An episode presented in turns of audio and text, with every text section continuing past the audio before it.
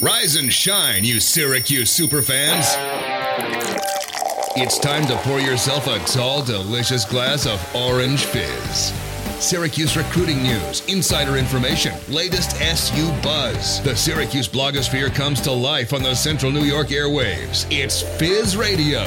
Welcome into this week's preview Fizzcast. Ian Unsworth alongside John Eads. This week, the 1 and 2 Syracuse Orange take on 0 and 4 Duke. Good to be back, Ian, after a week off. Looking forward to this one. Duke winless on the year, 0 4, coming off a loss to Virginia Tech, and Syracuse obviously coming off a bye, like I just said. Second game in a row at home of a three game homestand. 1 and 2 on the year, looking to get back to 500. Duke, worst start since 2006, that 0 4 mark. Also lost to Notre Dame, BC, and UVA before that loss to Virginia Tech last week. John, Virginia Tech missing 21 players, including their entire two deep at cornerback.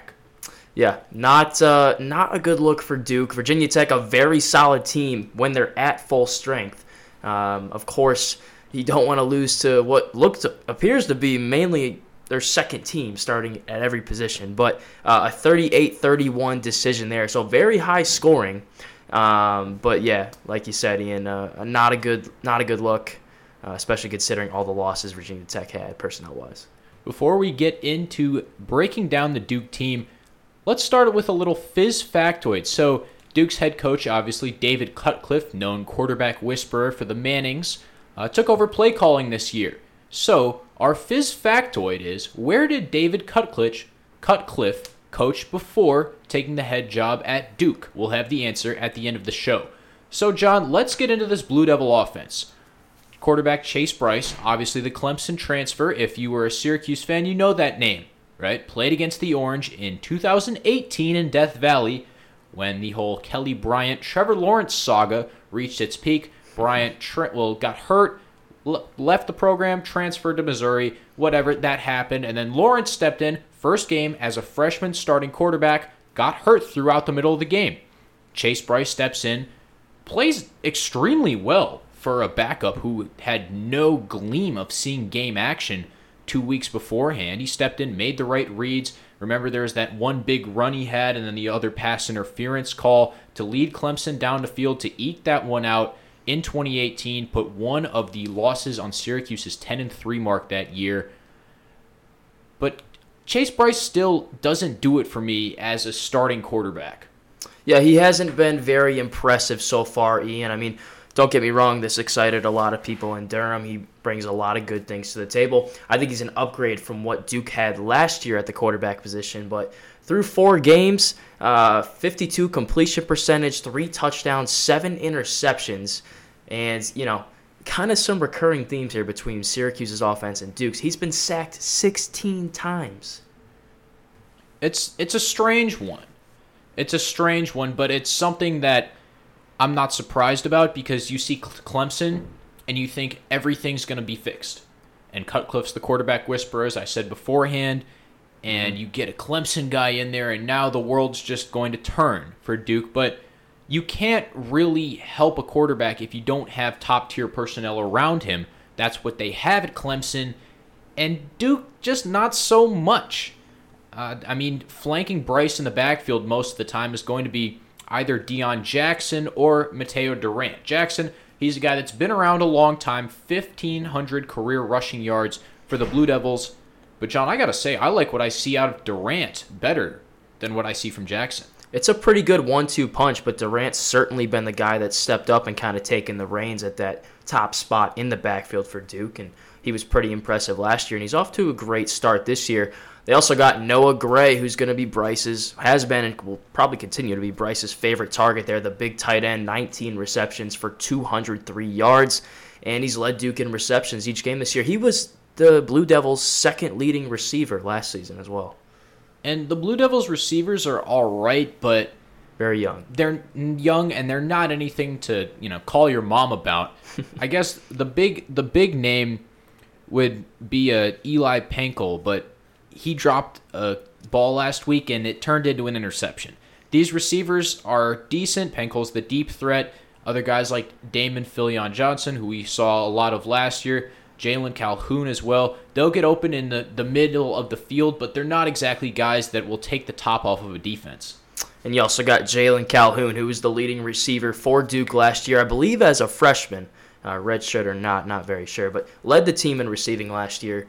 Uh, was second in the team in receptions behind Noah Gray. 46 receptions, 420 yards, and four touchdowns. So he's a name you'll probably be hearing, but that's the main catalyst, Ian, for this Duke team. Really for Chase Brice's performance this year. It's been the O line struggles. He's been sacked 16 times, and they don't really have a lot of weapons on the outside outside of Noah Gray.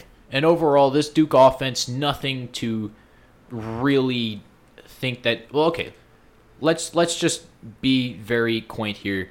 This Duke offense should not be beating the Syracuse de- defense down the field. They shouldn't be running up and down the field on them. No, I mean they're not even the the passing game is not as explosive as Georgia Tech's will be. So really, it's it's the run game. Can you shut down the run game, which is going to be a key to the game? We'll get into that. Uh, but one last thing I wanted to put, uh, you know, note on this offense. This is the first year that Cutcliffe's been calling the plays. He took over the play calling duties this season, and they haven't been very spectacular. They actually lead the nation in turnovers given away with 15. So, uh, like you said, Ian, if there's a, a unit that's presenting a challenge this weekend for Syracuse, I don't think it's the offense. But it might be the defensive line. Already Absolutely. 12 sacks and two guys that can really make an impact on the edge. Uh, Victor Dimukeje, I believe that that's, that's the pronunciation. got it, you Victor. Dimukeje, four sacks already on the other edge. Chris Rumph the second, one and a half sacks. These are guys that can get to the quarterback. And last week, Duke drew up some nice pressure blitzes to get to uh, Virginia Tech as well. They've looked good all year. They looked good against Notre Dame. Chris Rumph was a known commodity. These two combined for over 15 sacks last year, so they got some chemistry between the two, and they're probably the you know the best players on the defense considering. Uh, their best secondary member, Mark Gilbert, is out and won't play. He got injured against Boston College a couple weeks ago. Former uh, first team All ACC in 2017. You know, uh, blah blah blah blah blah. But uh, yes, Dimukeje and Rumph are known commodities and Syracuse is gonna have to game plan around them, and they did that last year, and I think it worked for the most part. It worked pretty darn well. But the strange thing is, even though Duke's D line is the, I guess, the best part of their defense, last week the defensive line got torn up. Khalil Herbert of Virginia Tech, 20 carries, 208 yards, two touchdowns. We know they're good pass rushers, but you know you can have all the good pass rushers you want, rushers you want. It doesn't mean anything when it comes to stopping the run game. You need to have good defensive tackles. You need to be big inside, and you got to be good at the linebacker position. And they're not. They're very young, and they don't have a lot of returning production and experience there. Um, so that's you know that's going to happen. So maybe that might be uh, something Syracuse will exploit this year. You know, with Sean Tucker, Jawhar Jordan. You know? I'd like some Sean Tucker. Duke does run a 4-2-5, so that's another reason they have that linebacker deficiency. Uh, we we've seen that with Syracuse last week against Georgia Tech, not having that extra backer in there. Sometimes the second level is easily exploited, especially because you can't rely on defensive backs to make tackles, especially against big running backs. Deon Jackson is six nothing 220. That might some, cause some trouble for Syracuse, but Sean Tucker at 5'10", 200 runs like a bull. Mm-hmm. You got that right. And yeah, I just I don't know. Last year, you know, they had this these same guys, you know, and, and then some, and they just Syracuse beat Duke last year, forty nine to six. I'm sure you a lot of you remember that game, and Duke only had one sack in that game. So, um, you know, that that's actually a good segue into our keys to the game. Go for it. Go for it. Um, What's your key? So my key, eh, same as last year, and same as what you saw against Georgia Tech. Get the ball out of DeVito's hands. Give him quick, easy reads. Get the ball moving. Orange is the new fast. You know all of that. Get the ball on the perimeter. Don't even give Duke a chance to get in there and cause havoc in the backfield. You know how you get the ball out of DeVito's hands? How, Ian? You give it to Tucker. Hey, that works. You give it to Sean Tucker, and you let Sean Tucker drive this offense up and down the field. Sean Tucker, the trucker, whatever you want to call him, you just you just keep giving the ball to Sean Tucker. Let him work inside off the tackles, then give it to Jordan in the passing game. Swing it out of the backfield. Make these linebackers work as hard as they possibly can, and then once the linebackers are tired, run a couple play action fakes, burn them deep. Tucker can certainly hit the century mark once again. I think. I I would not be surprised if he does. And yeah, like you said, uh, you could set up the play action, and hey, maybe that's where you get the tight ends involved, you know. And of course, you got Nykeem Johnson, Taj Harris on the outside, who are still running free from those Georgia Tech secondaries today. Oh, yes. I would love to see another big game out of Nykeem Johnson. I'm not sure if it'll be going deep, going deep, going deep every single week. But if, special teams, maybe. Uh, special teams, if he can find his way in a couple drag routes over the middle, that'll work. John, you mentioned the tight ends, and that it was our another big key to the game red zone efficiency. Syracuse has not been great in the red zone this year, and also the special teams has been very shaky. So, how does Syracuse convert in the red zone? I think it starts with the tight ends. The tight ends, but I think they found their answer last game. Sean Tucker scored the first red zone touchdown for Syracuse all season. He carried the ball, I think, six times on a short field off of a turnover and then finally punched it in from four yards out. So I think the answer is the run game. Give the ball to Sean Tucker. You don't need to do anything crazy, you know, bring Rex Culpepper in, run some fake jet sweep action stuff. Now, just hand the ball off to Sean Tucker, let him break a tackle, let him go to work. And let's flip the field here. Syracuse defensively, the key's got to be pressure right? We have to get we have to get dudes on the head of Chase Brice. That is how the experienced secondary, well, even not the experienced secondary members, the young guys, can come up with some picks, can come up with some pass breakups, make Chase Brice uncomfortable because that offensive line will bend and they will fold eventually. And it all comes from the scheme of Tony White, drawing up Mikel Jones, Stefon Thompson, Steve Linton, getting those guys in the backfield and also letting Josh Black, McKinley Williams, Kingsley Jonathan, let those guys do their thing. Hey, we said it. I mean, Duke's given up 16 sacks in four games, and you know, obviously they played some pretty solid defenses: Virginia, Virginia Tech, Notre Dame, Boston College, even shoot.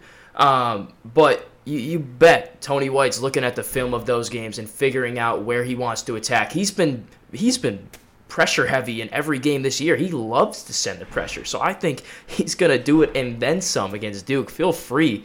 Um, so yeah, I'm looking forward to that. And hopefully, with this extra week of preparation, Tony White knows when to send that blitz, when to not send the blitz. Also, when to work off the D line stunts because that was my only issue with White's play calling last week. Sometimes the D line was out of position. They were doing a lot of stunting, crossing over on the offensive lineman. That's why Georgia Tech was so successful in the running game. Jahmyr Gibbs had gaps because the defensive linemen had vacated them. So once Tony White gets good film study in on this Blue Devil offense and can really know what situations to call, what pressures, then I think Syracuse, the defense, will be flying around at a high level.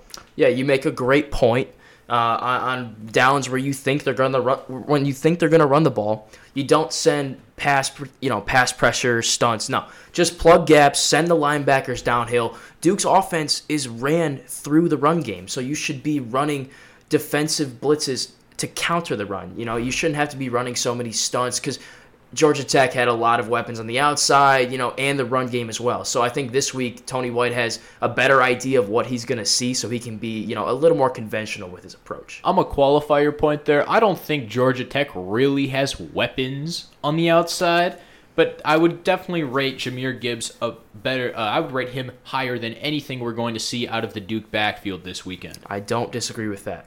So let's move to our little betting segment, you know, it's our favorite.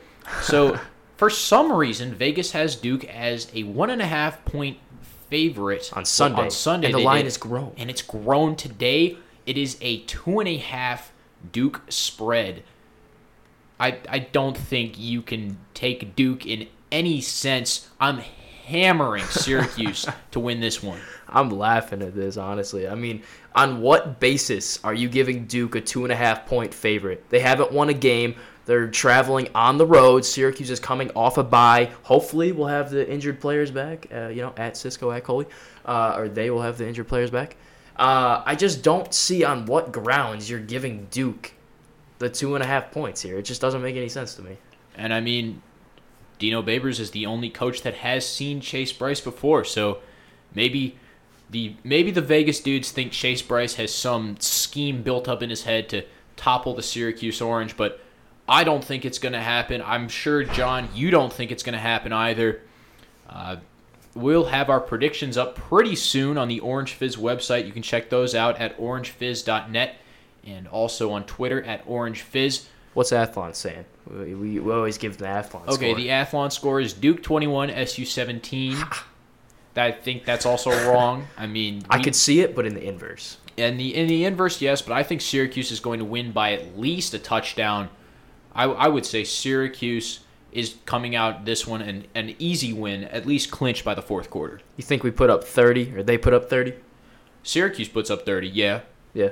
I, I I think there's there's no way.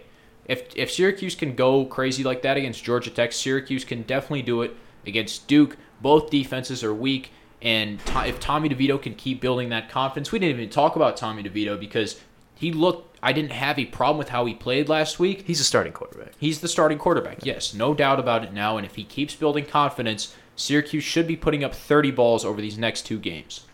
Well, there you have it. Ian's score prediction. That kickoff is at 12:30 on Saturday. I know it's weird. I you heard that correctly. 12:30. No delays this time, hopefully. And it will be tel well, it's kind of televised. If E ESPN3 is a channel, which I don't think it is. So, you might have to plug this one in with your HDMIs and your laptops, put it on your TV, but you guys will figure it out. One last thing, our Fizz factoid answer. David Cutcliffe coached at Ole Miss, and he coached from the 1998 bowl game to 2004. For John Eads, I've been Ian Unsworth saying thank you for listening to the Duke Preview Fizzcast, and go Orange.